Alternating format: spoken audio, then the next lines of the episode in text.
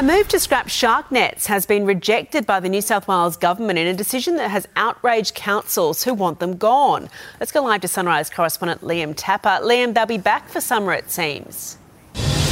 Yeah, they certainly will be, Eddie. These shark nets, they're not in place all year round. They're, in fact, they're taken down in the winter months. And the government says that they're going to come back in September. Of course, this has outraged a lot of local councils because these shark nets, they haven't been without their controversy.